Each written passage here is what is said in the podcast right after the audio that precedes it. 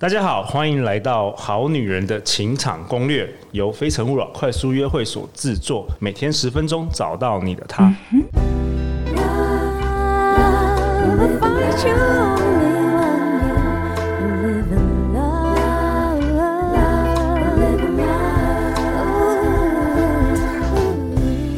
大家好，我是你们的主持人陆队长。相信爱情，所以让我们在这里相聚，在爱情里成为更好的自己，遇见你的理想型。今天我们邀请到的来宾是陆队长的好朋友吴宇安律师。Hello，大家好，我是宇安律师。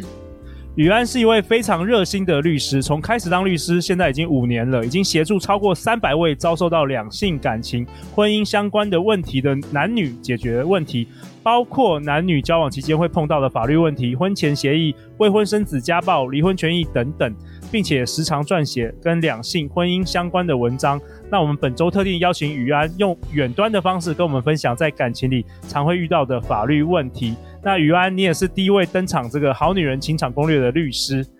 那今天我们有有另外一位跟我们一起上法律课的热门 Podcast 节目 Kira's Talk 的主持人 Kira。Hello，大家好，我是 Kira's Talk 的 Kira，我的节目也在讲两性哦。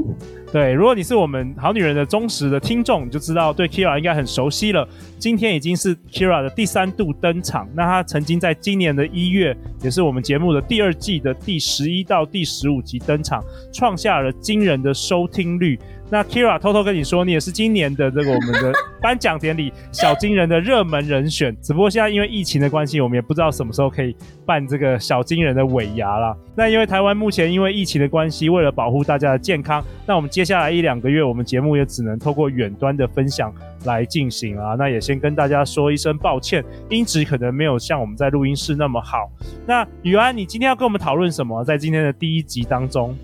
我今天想跟大家讨论分享的是关于性骚扰这件事，就是什么样的行为会构成性骚扰，以及如果你不幸遭受到性骚扰的话，你该怎么样保护自己呢？？OK，因为之前呃，我记得前几个月鸡排妹的事件也是引起大家很多的讨论嘛。那今天也邀请宇安来跟我们分享一些我们好女人甚至好男人，其实在日常生活中常常如果遇到性骚扰该怎么办？我可以先分享一下好了，就是呃，因为我身我身边很多的女生，然后。其实都多多少少都会有一些些被性觉得被性骚扰的经验，就是是可大可小的那种啊。那小的情况可能就是呃不小心因为人车拥挤的时候被挤到了，然后可能会觉得不太舒服这一种，跟搭捷运啊搭公车的时候。但是也有比较夸张的，就是可能被偷拍裙底风光啊之类的。那有一种类型，我觉得比较。麻烦的就是，呃，可能是在职场上，然后也会被性骚扰的状态。可是因为在职场又更敏感，因为可能对方是自己的老板或主管，所以这个情况就是更复杂。然后像我之前有讲课，其实有讲到职场性骚扰，也是一个我们最近很常在讨论的一个议题。这样，我今天想要问问宇安，就是如果我们真的遇到了这些状况，我们该怎么办？那如果陌生人，我当然是可以很爽快的提告，对不对？我说抓到证据我就告他。可是如果这个这件事情会会呃牵扯到很多情况，可能我的工作啊，我的生计啊，好很很多医术的话，那我就好像没有办法那么贸贸然的去做这件事。对，好，那既然 Kira 今天你都特别讲到了，说大众运输可能搭公车、搭捷运有可能会碰到性骚扰或偷拍，以及职场性骚扰的部分，那我们今天就特别聊聊这两块好了。那大众运输的部分呢、我对捷运这一块我有特别去调查了一下资料，你们知不知道啊？就是根据捷运警察队他分析最近五年的偷拍跟性骚扰案件，对，陆队长你要不要猜猜看？就是台北市。发生最多偷拍跟性骚扰的前三名的捷运站分别是哪三站呢？那还有统计哦。那如果我猜的话，就是那个呃忠孝复兴。对，恭喜你猜中其中一个，人最多。那还有什么？好，另外两个我来讲好了，就是另外两个是台北车站跟忠孝新生，它其实就是在我们的捷运线交汇的地方啊，人潮最多的地方。是最容易发生偷拍跟性骚扰的案件的。那这边根据捷运警察队的统计啊，近五年来最多发生性骚扰的在这三站。那在捷运的车厢跟电扶梯是最常碰到的。车厢的部分是因为车厢里面比较拥挤嘛，其实就会有一些色狼啊、变态，他们会偷偷的假借很拥挤的时段，可能就是上班的时段，然后在挤捷运的时候，他就偷偷的可能摸你一下，或是偷偷的靠你很近啊。这种。哎，我当下是不是应该要大喊，就是 制止他，对不对？我应该要这样做吧？对，如果好女人们，你们真的不幸碰到。这样子的变态色狼性骚扰的时候，我都很建议你们当下最好是大喊。第一个，你们大喊可以吓到他，让他不敢再继续做下去。第二个，你们大喊，如果旁边的人有听到，或甚至是他们有看到性骚扰行为的话，他们会愿意当你的证人。那第三个，旁边见义勇为的民众们啊，台湾人那么有正义感，他们会帮你去抓住这个性骚扰的人，然后在下一站就陪你。一起把这个人抓去找捷运警察那边去协助，然后去做后续的调查。所以我很建议去大。可是如果我没有，我没有，我没有拍照，如果没有证据的话，是不是也没有办法拿他怎么样？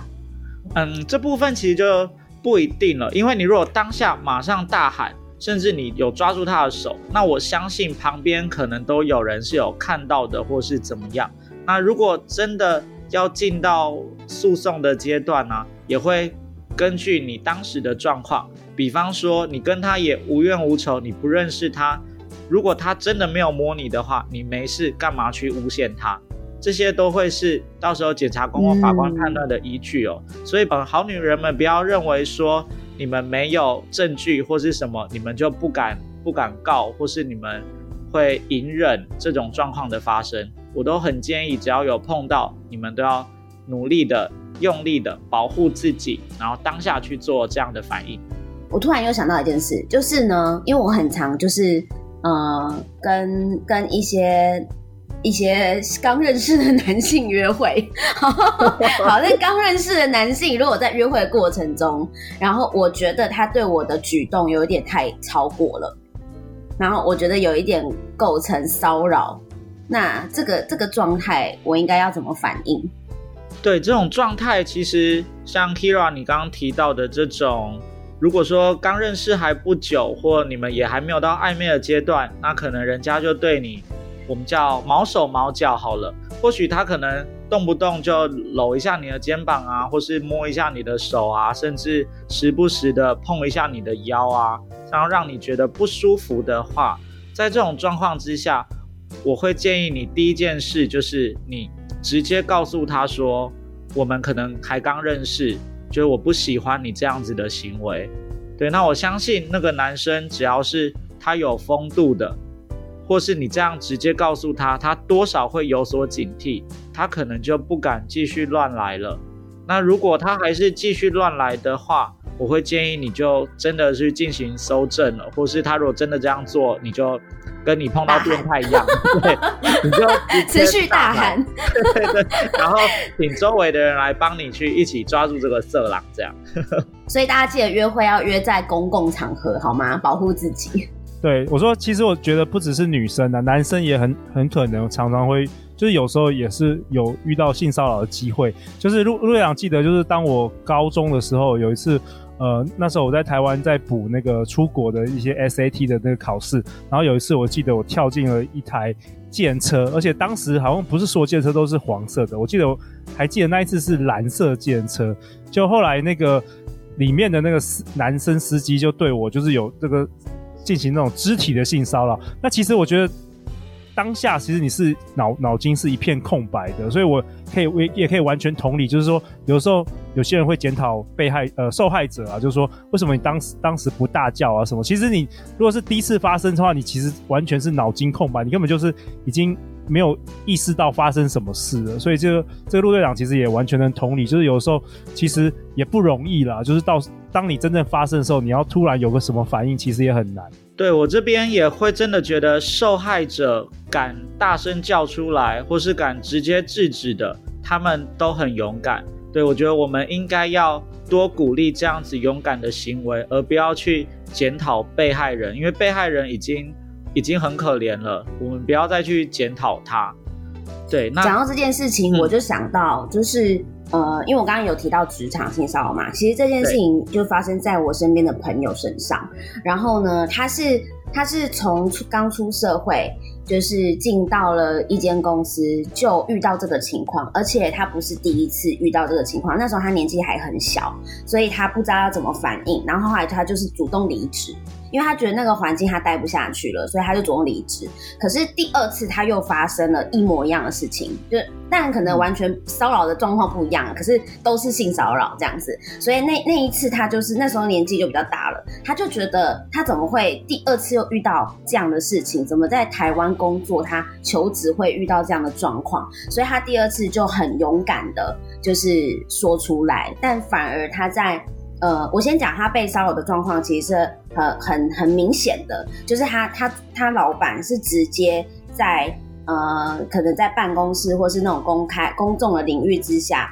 然后呃打他的屁股，wow, 就是哇，wow. 就是对对，就是打了他屁股一下。这样，然后或者是他会言语的说，言语就口头说一些，就是言呃语言上的骚扰，就是什么哎谁谁谁是我的，你们都不能碰，就是类似这种很不舒服的话语。然后，所以他真的后来就受不了，他就觉得。他有一点真的很被侵犯到了，然后他那天是哭着离开办公室，因为那个那件事情真的让他当下是放空的，就像刚刚露说的，就是你你被这样对待的时候，你当下是突然不知道该怎么反应的，然后他后来突然就会觉得自己很可怜才哭的啦，然后他哭了出去之后呢，他就觉得他应该要报案。那时候好像有一个可能是公司里面的比较年纪比较大的阿姨，然后就陪着他，然后去警察局报案。可是他觉得他在报案的整个过程中都没有受到被尊重的对待，因为对方就会一直跟他说：“你确定？呃，就是一直在确认他有没有被骚扰的这件事情，就是你确认对方真的有做这件事吗？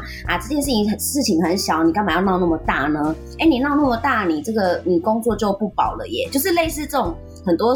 话语，然后都没有办法支持他，所以他觉得，其实，在女生就是在职场上被骚扰这件事情，好像没有办法那么快的可以有伸张正义的感觉。当然，最后官司是赢了啦，可是他过程很煎熬。对，确实，职场性骚扰，我们呃最常发生的就是可能职场里有一些比较猪哥的，可能主管啊，或是长官，那他们会透过不管是言语啊，或是一些小小的。骚扰行为，就比方说像你刚刚说的打一下屁股啊，或甚至是讲说谁是他的，或甚至是就是用一些言语上的亏的方式，或甚至有些更严重的，他们会叫到叫到办公室里去动手动脚、毛手毛脚，甚至还有职场性侵，我这边都曾经碰到过。那职场性骚扰会比较难